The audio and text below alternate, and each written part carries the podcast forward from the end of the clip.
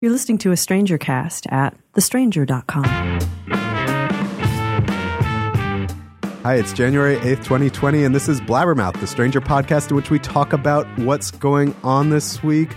Donald Trump versus Iran. We'll talk about it with Dan Savage, Rich Smith, and myself. After that, Donald Trump versus impeachment. We'll talk about that with the help of Katie Herzog, who will also take on the Iowa caucuses, which are coming right up one month from now. After that, Jasmyne Keimig and Chase Burns are here to discuss what went down at the Golden Globes, what it all means, and who really should be nominated and win at the Oscars in February. But first, Dan Savage, Rich Smith, and me on Donald Trump's standoff with Iran.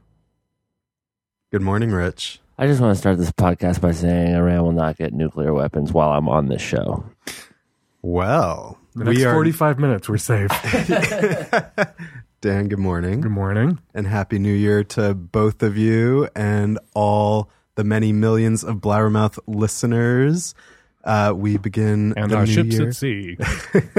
we begin the new year um, where no one has wanted to be on the edge of a war with Iran with President Trump running the show. It sounds like this morning that the president has stepped back a little bit from his escalation with Iran. And just to try to recap all the events of the last week or so, President Trump ordered the assassination of an Iranian general, Qasem Soleimani. The Iranians said, We are definitely going to respond to this one.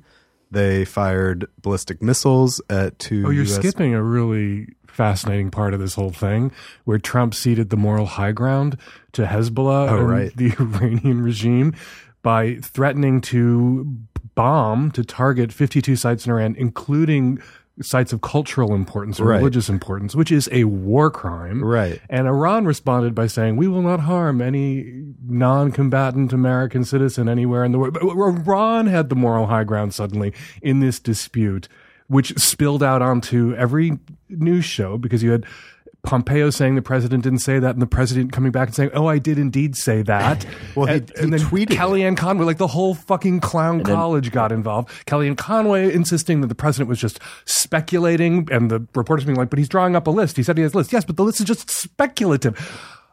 oh my god! And then Mark Esper ended up saying, no, we're not going to uh, target cultural sites. And not that hypocrisy matters anymore, but Republicans are constantly yelling at Democrats for wanting, like, you know, what's our plan here in Iran? And then they say, um, we, we're not going to um, tell you what the plan is because that would uh, reveal secrets or whatever. Meanwhile, Trump is like, uh, we got a list of 52, like, you know, Right. 52 sites showing where the bombings would be. So one site for each American hostage seized in '79. That's I love that strategy, a metaphorical, a metaphorically resonant strategy, and not a military, militarily um, productive one. It also reminds us that once again, everything Trump says or thinks seems to originate in the 1970s or even a 1950s conception of America. so he is still holding a grudge about the Iranian hostage crisis. And yeah, had that list. He tweeted about this, and I know this is a petty rabbit hole to go down, but it's just, or relatively petty, I guess I would say, but it's just another reminder that the president can tweet a war co- crime on Twitter, and that doesn't violate the terms of service. so, okay, he did all of that, and the Iranians uh, fired ballistic missiles at two U.S. bases, but there were no U.S. casualties. Apparently, and- Iran gave the Iraqi government, which is their ally and their puppet in so many ways, a heads up about where these missiles were going to land. And so now everyone has an opportunity to say, okay, that's enough. And amazingly, Trump seems to have taken it this morning. We will see. I went to bed last night thinking about all the times during the Trump campaign, which I've tried to erase from my mind, but all the times when he was like, why don't we use nuclear weapons more? And so I just thought, okay, maybe he's going to follow through on all of that uh, insane belligerence. But He had he had actually floated firing nuclear weapons at hurricanes to divert them. that's right. So uh, right now he's saying mm, peace through strength, I guess is what Trump tried to say this morning. Peace through sanctions. He said he was going to ramp up the, the sanctions on Iran. Um, and the sanctions on Iran, which has helped to cripple their economy and cause unrest in the in this in the state, uh, is kind of what ticked Iran off in the first place and started this shooting war. I, I should say that uh, Trump pulling out of the, the nuclear arrangement with Iran is what Right. started this. Sort because of, the black guy did it. Right. right. the Which was nuclear another deal with Iran, which was working, which all of our allies, which we've alienated. One of the, I think, most hilarious uh, in this depressing, not funny at all situation is Pompeo out there complaining about how our allies aren't standing with us. Well, our allies have been being punched in the face by Donald Trump for three years. Of course, they're not standing with us as we provoke a war on their doorstep. And they were with the United States in the Iranian nuclear deal, mm-hmm. which was working. Yeah, and which Trump again in his speech this morning went out of his way to blame. He he went as far as to say that these cash payments in connection with the Iranian nuclear deal, which he's so obsessed about, and I'm not sure are real in the way he imagines They're them, not. were actually used to buy the actual missiles that were shot at US bases because Obama's bad. like this was this was part of his speech this morning. And uh, so he's He also lied in the speech and said that you know the reason why that uh, uh, casualties were avoided was because we have some kind of uh, advanced uh, system or, or a warning system that uh, that Yeah, triggered and was worked, but the warning system was Iran telling Iraq that they were going to bomb these two bases in Anbar province, uh, from which the drone um, uh, came to kill uh, Soleimani. there's a video of Trump from I'm not sure exactly when, but it's pre-president Trump when he is It's pre the reelection of Barack Obama.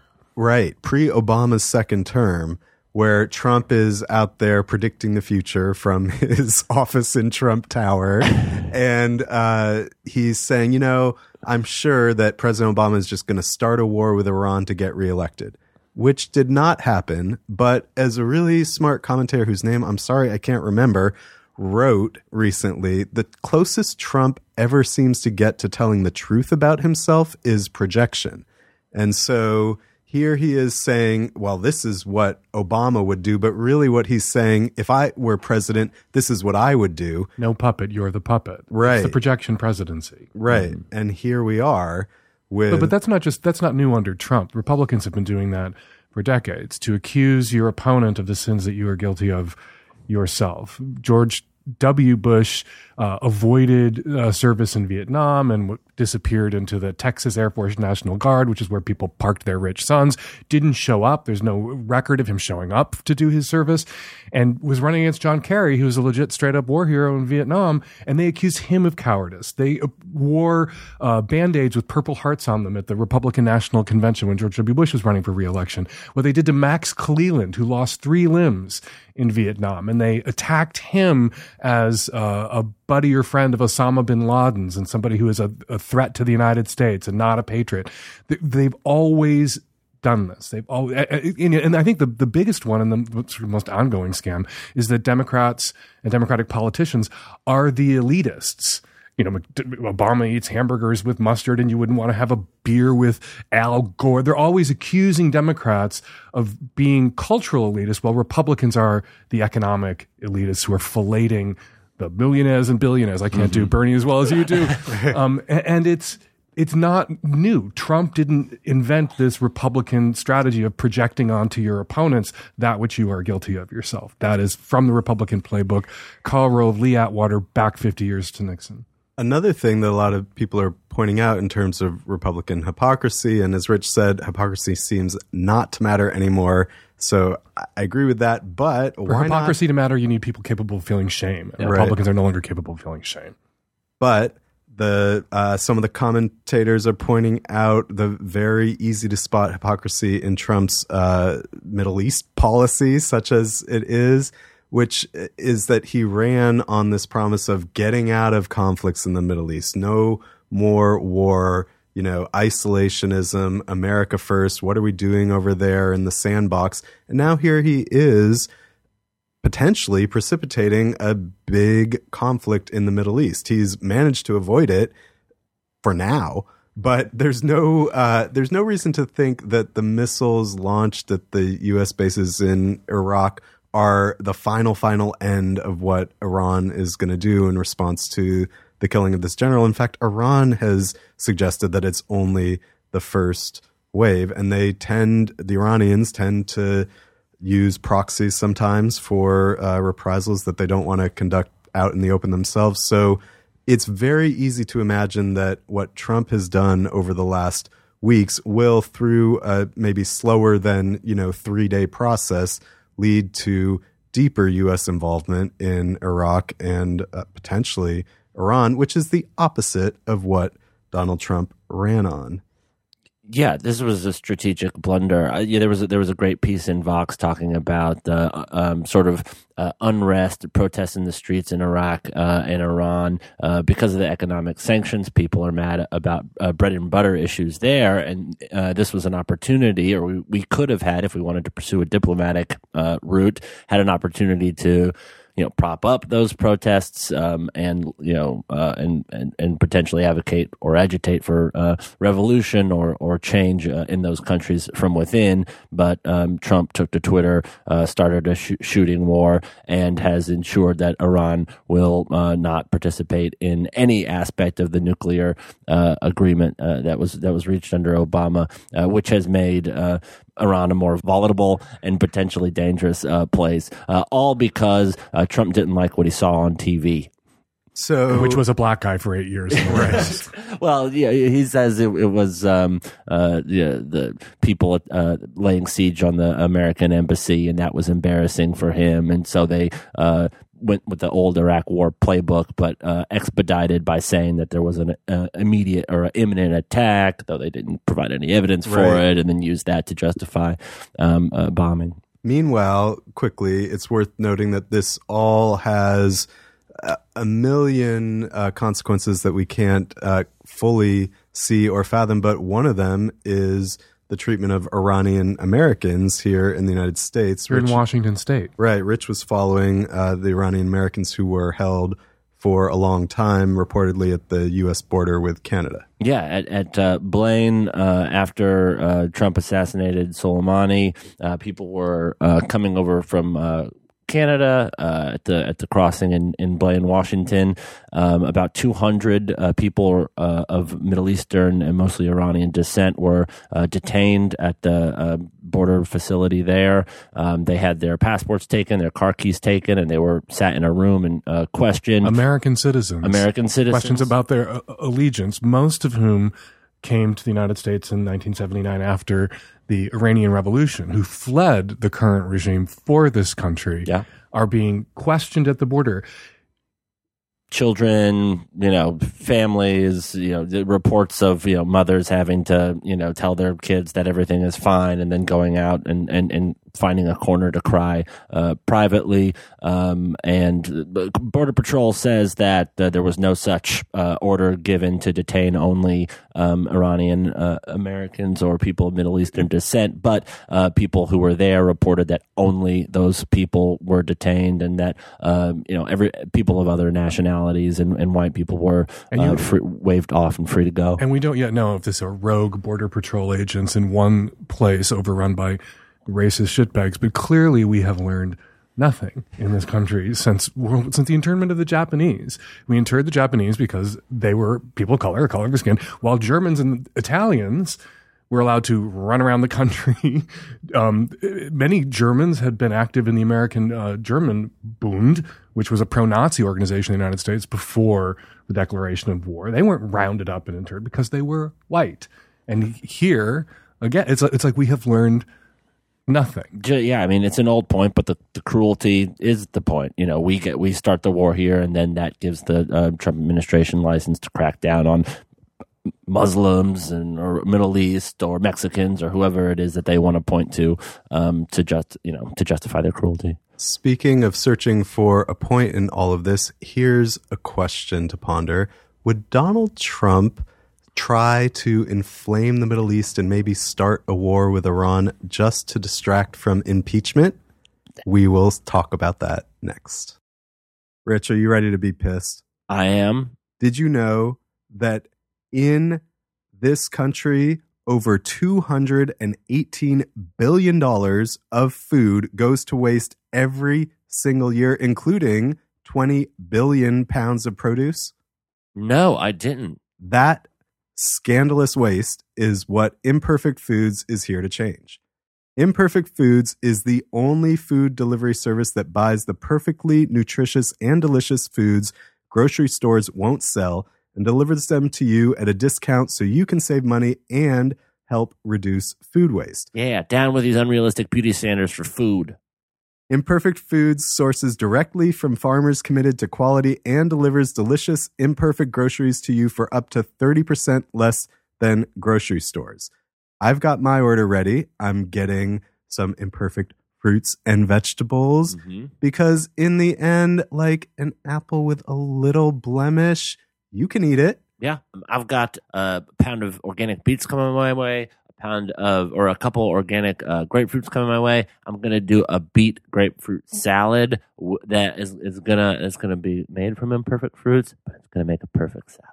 I've got what they call some imperfect dairy coming. Okay, which I will say kind of scared me at first, but then I thought I need to check my dairy privilege mm-hmm. and just try it because it probably just means the box of milk or the carton is a little dinged Mm-hmm. and it's fine. Mm-hmm. Or, you know, the uh, wrapping around the cheese, which is just fine, is a little dinged up also somehow. Well, and Whatever, so- and you some- can eat it. Sometimes grocery stores will like uh, throw away or reject dairy that's going to be uh, like bad in a week rather than two weeks, and so I think that you're getting some some of those. So just use it up, Drink it straight from the carton, yeah, like I do anyway. for your bones.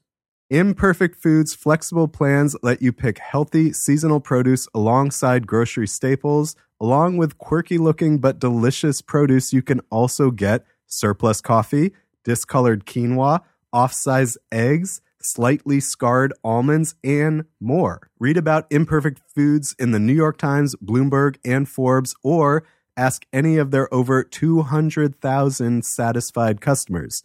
Start saving time, saving money, and saving waste right now because when you go to imperfectfoods.com slash Blabbermouth. now through February 16th, you'll get $10 off your next four orders. That's a total of $40 off. Just go to imperfectfoods.com slash Blabbermouth. to get $10 off your next four orders. Imperfectfoods.com slash Blabbermouth. and enter Blabbermouth at checkout. Katie Herzog, good morning. Good morning, Eli. Dan was saying during the break that you could rephrase the question I was just asking as Is there anything Donald Trump wouldn't stoop to do? Of course, he would instigate a war to distract from impeachment. There's already people out there, Trump sycophants, uh, Trump toadies, people who've been invited to the White House uh, with Donald Trump and hang out at Mar-a-Lago, suggesting that we're at war. It's wartime and you can't impeach a president during wartime. and the president himself has been tweeting it's so unfortunate that all this hoax impeachment stuff is going on and I'm so very very extra busy right now. Right. I someone needs to log on to his Netflix and see if he's watched Wag the Dog recently. Yeah. Well, we should all rewatch Rag Wag the Dog at this point. Katie, uh, did you see the news that John Bolton, who for a long time was refusing to testify in the House impeachment inquiry, now says he's willing to make himself available to the Senate? if he if subpoenaed, he's willing to make himself available to the Senate, which seems like he's like if forced to do the thing that I'm being forced to do, I will do the thing. But Except yes. But he's not. saying that knowing that the Senate Republicans aren't going to subpoena Right. him. Right. So is he? Is this like? Do you think he's just pissed at Trump because he got fired? Wait, did he get fired or did, did he resign? I like the, That's still unclear. right. Yeah. What um what do you make of what has changed? Like is there some reason that Bolton is now saying he's available? I have no idea. I mean, I, I'm not inside John Bolton's head, thank God. but uh, you know, my instinct is that um, don't trust John Bolton. But then again, don't trust Donald Trump. Don't trust Mitch McConnell. I don't know what the fuck's happening. What about Nancy Pelosi's strategy here on impeachment? I know in the last blabbermouth of 2019, I went on a bit of a tear praising Nancy Pelosi for her impeachment patience and strategy and withholding the articles. And I kind of think that's been proven right. Nancy Pelosi still is not giving the articles of impeachment to Mitch McConnell, which has created this sort of vacuum and also uh, an extra time for things to tumble out. And things are tumbling out, emails uh, and more. They're, it's hard to get attention to them because of what's going on in Iran, but also John Bolton has had enough time to think and watch court decisions and say he's willing to testify. And at least to people who, you know, as Dan said, have a sense of shame or a moral compass, it seems to raise the pressure on Mitch McConnell to actually call witnesses. But he he is not. Uh, Mitch McConnell is immune to pressure from Democrats. I don't think that Mitch McConnell will do anything that will potentially hurt him or Donald Trump. And there's nothing he won't lie about. And there's nothing he won't lie. He about. might say, "I will call witnesses to get the articles of impeachment sent over from the House," and then just refuse to call witnesses. Changed my mind. I wanted to point something out while we're on the impeachment uh, topic three weeks ago, four weeks ago, we were talking about impeachment, and we suggested that maybe Trump could be impeached again because he's committed other impeachable offenses. And after we talked about it, not because we talked about it, I'm sure they don't listen, but the Washington Post has a big piece. Could Democrats impeach Trump twice? They might have to in the Plum Line by Paul Waldman. So this idea that Trump might be impeached again isn't just your crazy uh, podcasters in you know tr- in uh, stranger towers in Washington State. This is being discussed in you know the pages of the Washington Post. Might have to impeach him again for impeachable offenses with the White House counsel Don, Don McGahn, ordering him to lie is an impeachable offense, and that's working its way through the court. So if they do send it and Trump is acquitted, the Democrats have the option. I think the responsibility to impeach the motherfucker. Not already. Impeach motherfucker again. ITMFA. have, yeah, you don't even have to change the t-shirts. Nope. But I mean, but then he would just get acquitted again. Yes, but he'd be the only president in U.S. history impeached twice, Which he would and that would leave a mark. up. No, no, no, no. He does not like. I, he he wants to be the biggest and the best at everything. Biggest, best, worst at everything. Two impeachments, better than one. it's always maddening but interesting to keep an eye on the false narrative that Republicans are going for here. So if you listen to McConnell and Rubio and who's the Lindsey Graham, Oh yes. what they are setting up here is well, the House didn't hear from these witnesses. And they leave out the fact that the House didn't hear from these witnesses because they refused, mostly at Trump's orders, to appear before a legitimate impeachment. Which is part of the obstruction of Congress Right. charge in the articles Right. of impeachment. It, a, a- Part is the- about this very fact. Right. So part of the commission of the crime or the obstruction is the refusal to provide witnesses and documents. But they gloss over that, the senators who are who are uh, creating this storyline, and they say, okay, well, the House didn't hear from these witnesses. And so we can only work with what the House sends us. We're we're just stuck by the you know four walls of their impeachment findings, and we'll look at those, but we can't go outside of it. And so, sorry, we'll is- just deal with the hand that we were dealt, which is now a month and a half old, while other things have happened in the meantime that have added new evidence. And during the impeachment of Bill Clinton for a blowjob, for perjuring himself about a blowjob, for lying about a blowjob, the Senate took testimony from Monica Lewinsky and other witnesses who did not testify before the House. It wasn't live. They didn't grill them on the floor of the Senate during the trial. They took independent test testimony from these people, subpoenaed them and took testimony. The Senate can do this, but won't. And Mitch McConnell can't be forced to do anything. There's nothing he won't lie about and no uh, lever of power that he won't abuse if he can. He can, though, be forced if four Republicans, I think, uh, align with Democrats on the rules for the trial. So that's the only only way to do it right now. And you have one so far, Mitt Romney, who's saying he wants to hear from witnesses.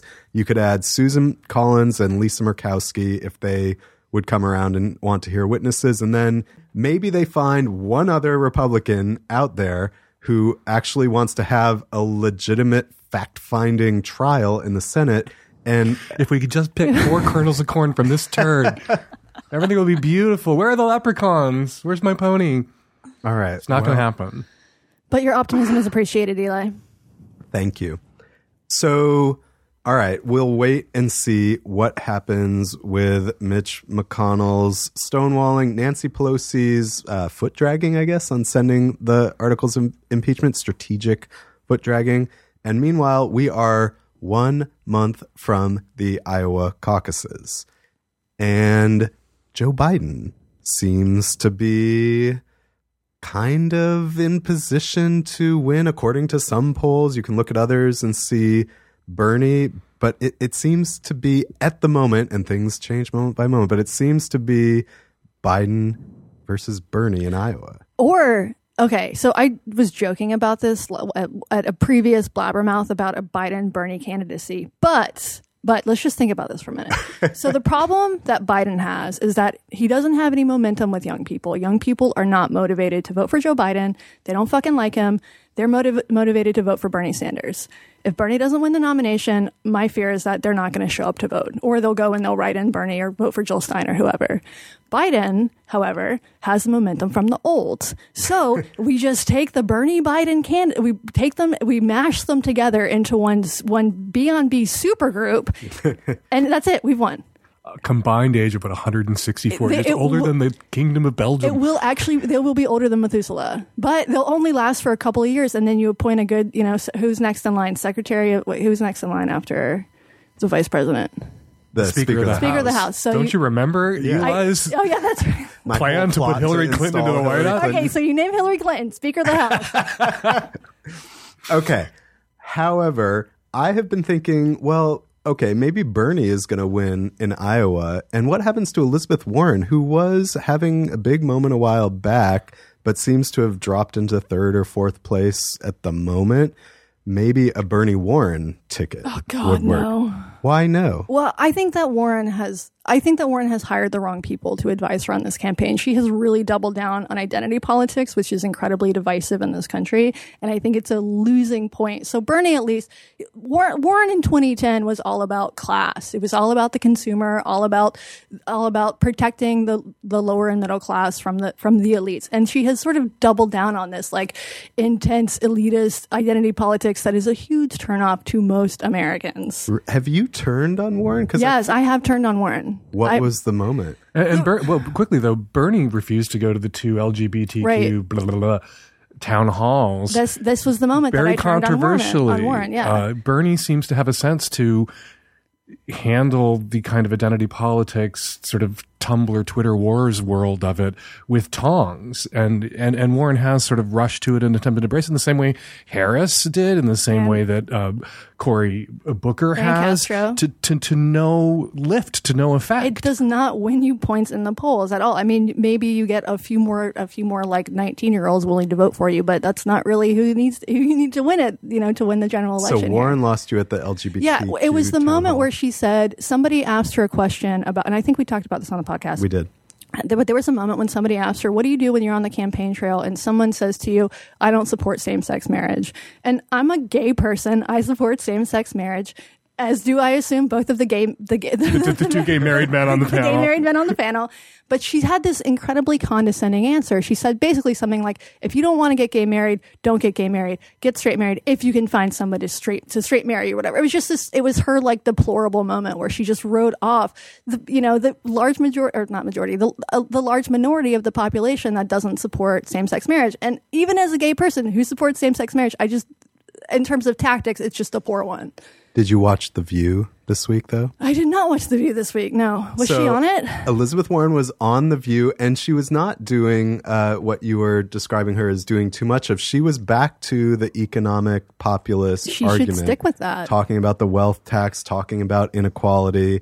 A lot of people think what really sent Warren's numbers tumbling wasn't identity politics, wasn't slinging pronouns.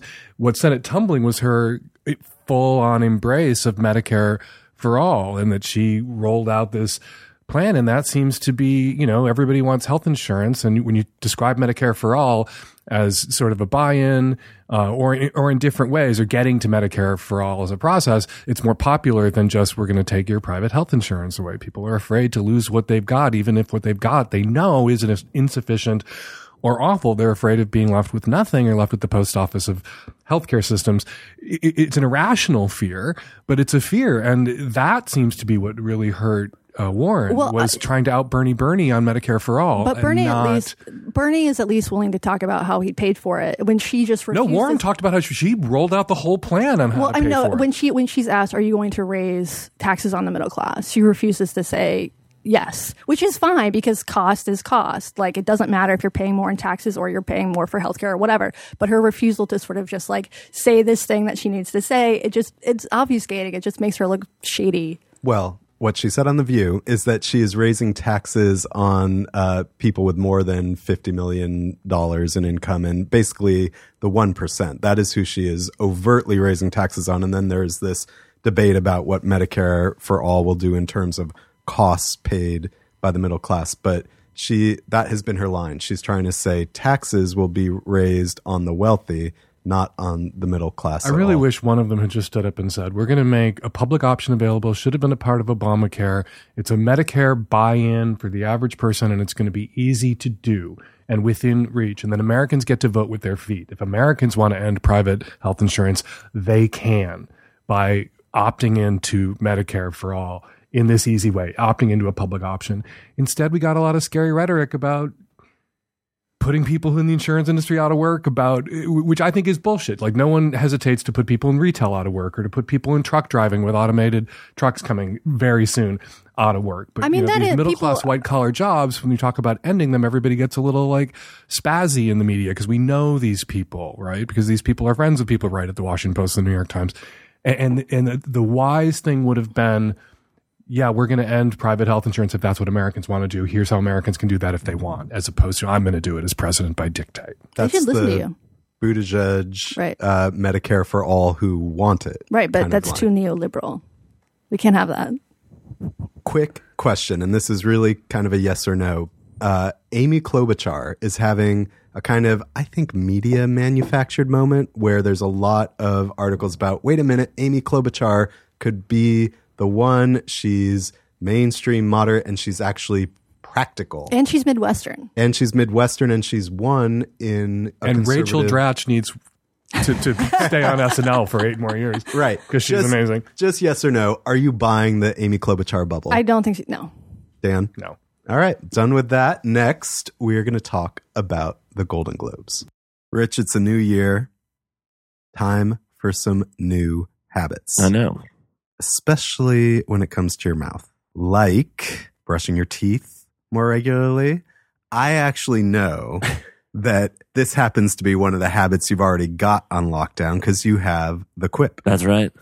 which, if you haven't heard from us already, is an electric toothbrush that helps you keep the good habits you have if you're brushing enough and regularly, or improve your brushing habits if you need to, which is one of the most important things you can do for your dental health in 2020. That means brushing for two minutes twice a day and flossing regularly, no matter what brand you use. And Quip makes it simple, starting with an electric toothbrush, refillable floss, and anti cavity toothpaste. Quip's electric brush has sensitive sonic vibrations with a built in timer and 30 second pulses to guide a full and even clean. It's a gentle dental dom. Equip Floss dispenser comes with pre marked string to help you get just enough, not too much. Plus, Quip delivers fresh brush heads, floss, and toothpaste refills to your door every three months with free shipping, so your routine is always right. Join over 3 million healthy mouths and get Quip today starting at just $25. And if you go to getquip.com slash Blabbermouth. right now, you'll get your first refill free. That's your first refill free at getquip.com slash Blabbermouth. spelled G-E-T-Q-U-I-P dot com slash Blabbermouth. quip, the good habits company. Jasmyne Keimig, hello. Hello. Chase Burns, hello. Hello. You both waited for and watched the Golden Globes. Yeah. And uh, some things made you happy. Let's start with those. Yeah, so I um I was really happy to see that Awkwafina won Best uh, Actress in a Musical or Comedy. She's the first actress of Asian descent to win, and she gave this really great speech that thanked her co-stars, her director, her family, um, and she's she made a bunch of jokes, and it, it was good. It was good to see her win. And she won for uh, Her performance in the fare- farewell. And most people, if they know Awkwafina, know her for a kind of cameo or minor role in Crazy Rich Asians. Yeah, or she she's also a rapper. Um, she had this really great song, "My Vag," which is based off this other song called "My Dick." Um, but yeah, so that that's that's probably where you've seen Awkwafina if you haven't seen her in the farewell. But she's made this really interesting transition. Not uh, is there anyone else who has successfully gone from uh, rapper to minor role in uh, comedy to a serious Golden Globe award? to leading actress. I mm-hmm. don't. I don't think there's a direct parallel. I, I'm thinking Snoop Dogg jumped in my brain just because he went from rapper and then he starred in this film called Baby Boy. He didn't win an Oscar though, or he didn't win a Golden Globe, and so- she could win an Oscar. and she could win an Oscar. All right, other highlights from the Golden Globes. Um, I this is a little bit smaller, but this really stood out to me in the best animation category. You had all these gigantic heavyweights. You had the Lion King remake, which is actually the highest grossing animated film of all time. The second highest grossing animated film of all time is Frozen 2, and that was also nominated along with Toy Story 4, which people thought was going to win. And the Golden Globes, because they love to throw a wrench in things, gave it to a little film out of the Pacific Northwest called Missing Link, which is from a studio called Laika, which is based out of Portland.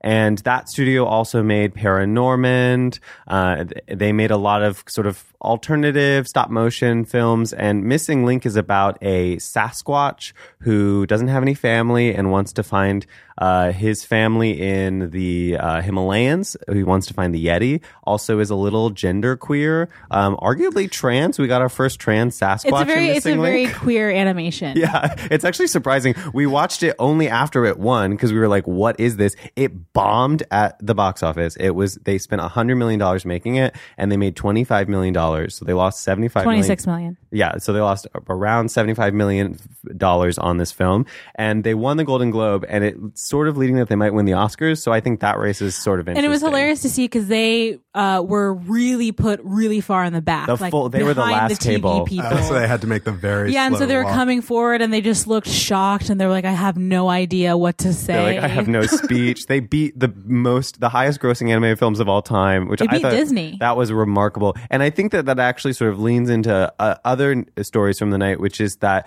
the Golden Globes didn't reward Netflix necessarily. It didn't reward the streaming giants. Um, and it really sort of seemed to be like, go see movies in film, I mean, in theaters, um, which we, which we've, we've heard that before from the awards. Right. So what we also noted was that The Irishman and Marriage Story, both Netflix uh, films, were highly favored to win, were widely nominated, and The Irishman won nothing, and The Marriage Story only won one award for Laura Dern, um, and Which Best was Supporting controversial Actress, which was con- controversial because it shut out uh, Jennifer Lopez for her role as Ramona, a veteran stripper in Hustlers, which everyone wanted to win, and I, I loved that performance as well. And I do remember some predictions from Oh, yeah. Blabbermouth for Jennifer Lopez winning. I don't know if it was a Golden Globe. It was a Golden Globe, and honestly, she should she should have won. Laura Dern was was good. Uh, many of them were good, but I thought J Lo gave the more remarkable performance. And I would love to see her on stage and winning for that. yeah, I would love to see Laura Dern try to do a pole dance to um like like J Lo, be a veteran stripper. I'm still mad. And Ricky Gervais spoke truth to Hollywood power. Uh, I get- Yeah, yeah. sure. I mean, that's He- what Twitter told yeah. me. yeah, drinking a warm beer on stage and making jokes about Judi Dench, you know, licking her own puss. Um, yeah, sure. The best jokes were also that he kept making Harvey Weinstein jokes, which were really cringy. But then he did this thing where he flipped it on the whole room, and he was like, "You were all his friends. You let him do it," and that was exciting to watch because everyone like laughed and they were like, "Yeah, That's true. And it was, you know, I thought that was. It didn't do anything, but it was interesting. Also, he said some things about how anyone in the room would kind of turn around and sell their acting to the highest bidder, but It- talk they real- said he said if ISIS made a streaming platform, they would perform on the ISIS streaming platform, which was a little farther than the truth, but uh, maybe I mean, yeah, a lot of them probably would. So, right on the heels of the Golden Globes come the BAFTAs, which I didn't know were a thing. yeah, so they yeah, they're this British. They're basically the British version of the Academy Awards in pre- in terms of prestige. Can I ask maybe a stupid question? But you were you were uh, bringing me up to speed on the Hollywood Foreign Press, right? And how they get to have their hands in a whole other award uh, giving out, but also the British press gets its own special award. Yeah. So the BAFTAs are basically the same uh, amount of prestige as the Oscars in in the United Kingdom, and um, there this also came with a lot of controversy. There were no women directors nominated. There were no actors of color nominated, and Margot Robbie was nominated. in the best supporting actress category for two different roles. Uh, one for her role as Sharon Tate in once Upon a Time in Hollywood, in which she famously almost never spoke, and the other for her role as a journalist in Bombshell, which is about um, Roger Ailes and the Fox News kind of sexual harassment case. And the concern here is that the BAFTAs very often are a preview of who's actually going to win at the Oscars. Yeah, they're a predictor of who of who gets nominated, and so what we're seeing is we're seeing a lot of the same trends. So a lot of the people who were nominated for the Golden Globes, it looks like that's probably going to be what the Oscars looks like as well, because we have these other uh, races and these other nominations that are that are sort of conform, confirming that. And as we talked about last time, you know, there were no female directors nominated in, at the Golden Globes either, and so we're sort of seeing this trend where we think that a lot of these really stunning, large, successful Little Women has been very successful this season. Uh, films are just going to be kicked out of the Oscars, and again, it's just. Uh, yeah, It's so it- frust- It's just frustrating, you know. And because we have more women directors than ever, we have more actors of color than ever, and you're just going to ignore a lot of their roles or nominate the ones um, like Cynthia Erivo was nominated for her role as Harriet Tubman and Harriet, you know, and so you're you're nomin- when you are nominating actors of color, it's for these roles like being a slave, or you you know when there's a lot more breadth of of of roles that have been out there. Yeah, and we used to hear these excuses that it was because there weren't other options. You know, it was like, well, there's just Harriet, and it's like that's that's becoming more and more untrue, and it was always untrue, and it's so obvious now, and that's what's becoming very very frustrating. And I think it's I think viewers are responding to it too. We see that viewers are less and less engaged with these sorts of award shows, and we see that viewers go out to these big, you know. Black Panther was a huge success, so we see that viewers like this. We we viewers like seeing themselves on screen, and so it, it's stunning that we still, as nomination bodies, aren't able to give nominations to the the films that people are loving and seeing. So, as Dan mentioned in an earlier segment, Blabbermouth predicted all the conversation about Trump maybe having to be impeached twice. If we're going to use the power of the podcast to uh, kind of create the future here, who should actually be at the top of the list for consideration at the Oscars, never mind winning an Oscar, especially people who have so far at the Golden Globes or and the BAFTAs in particular been snubbed. I mean, I, I would love. I mean, Bong Joon Ho, who directed Parasite, he's a Korean director. He's been nominated across the board, um, but I would love to see him win. I would love to see the actors from the film nominated as well. They've been largely overlooked, and I think obviously Greta Gerwig's Little Women should absolutely be up there in the directing, screenplay, acting uh, categories as well. Yeah, I think the, the ditto. Obviously, we love Parasite. Um, have you seen Parasite yet? Parasite's my number one recommendation from last year, and it's still in theaters. It's actually it's had this long rollout, and people keep going to see it. And uh, Lulu Wang, the director, she talked about uh, at this directors roundtable with Martin Scorsese. They were all talking about how Martin Scorsese was obviously saying how streaming services give him a sort of really wide reach that I guess theatrical releases never did. And she was like, "Well, actually, I wouldn't be at this table if it wasn't for." Uh, theatrical releases because it, it, she was offered uh, a, an offer by a streaming platform, uh, presumably Netflix, and she turned it down because she was like, uh, in the slow release of theaters, I have more of an edge, and I'm actually able to to be seen. And we've really seen that with Lulu Wang. It's a it's a tale of an amazing story, but also of how theatrical releases are still really important. The farewell. The farewell is your uh, pick. All right. Well, the Oscars are February 9th. So we have a little bit of time. And nominations are announced on Monday. Okay. All right. Well, we'll look for that. Chase, thank you. Thank you. Jasmyne, thank you. Thank you. And that's the show. If you've got something you want to say too, Jasmyne Keimig, Chase Burns, Katie Herzog, Rich Smith, Dan Savage, or me, call the Blabberphone 206 302 2063 or dive on into our Blabbermouth Podcast Facebook group. Thanks as always to Ahamefule J. Oluo for making the music we use on the show each week. and to Nancy Hartunian for bringing our blabbering mouths to your ears.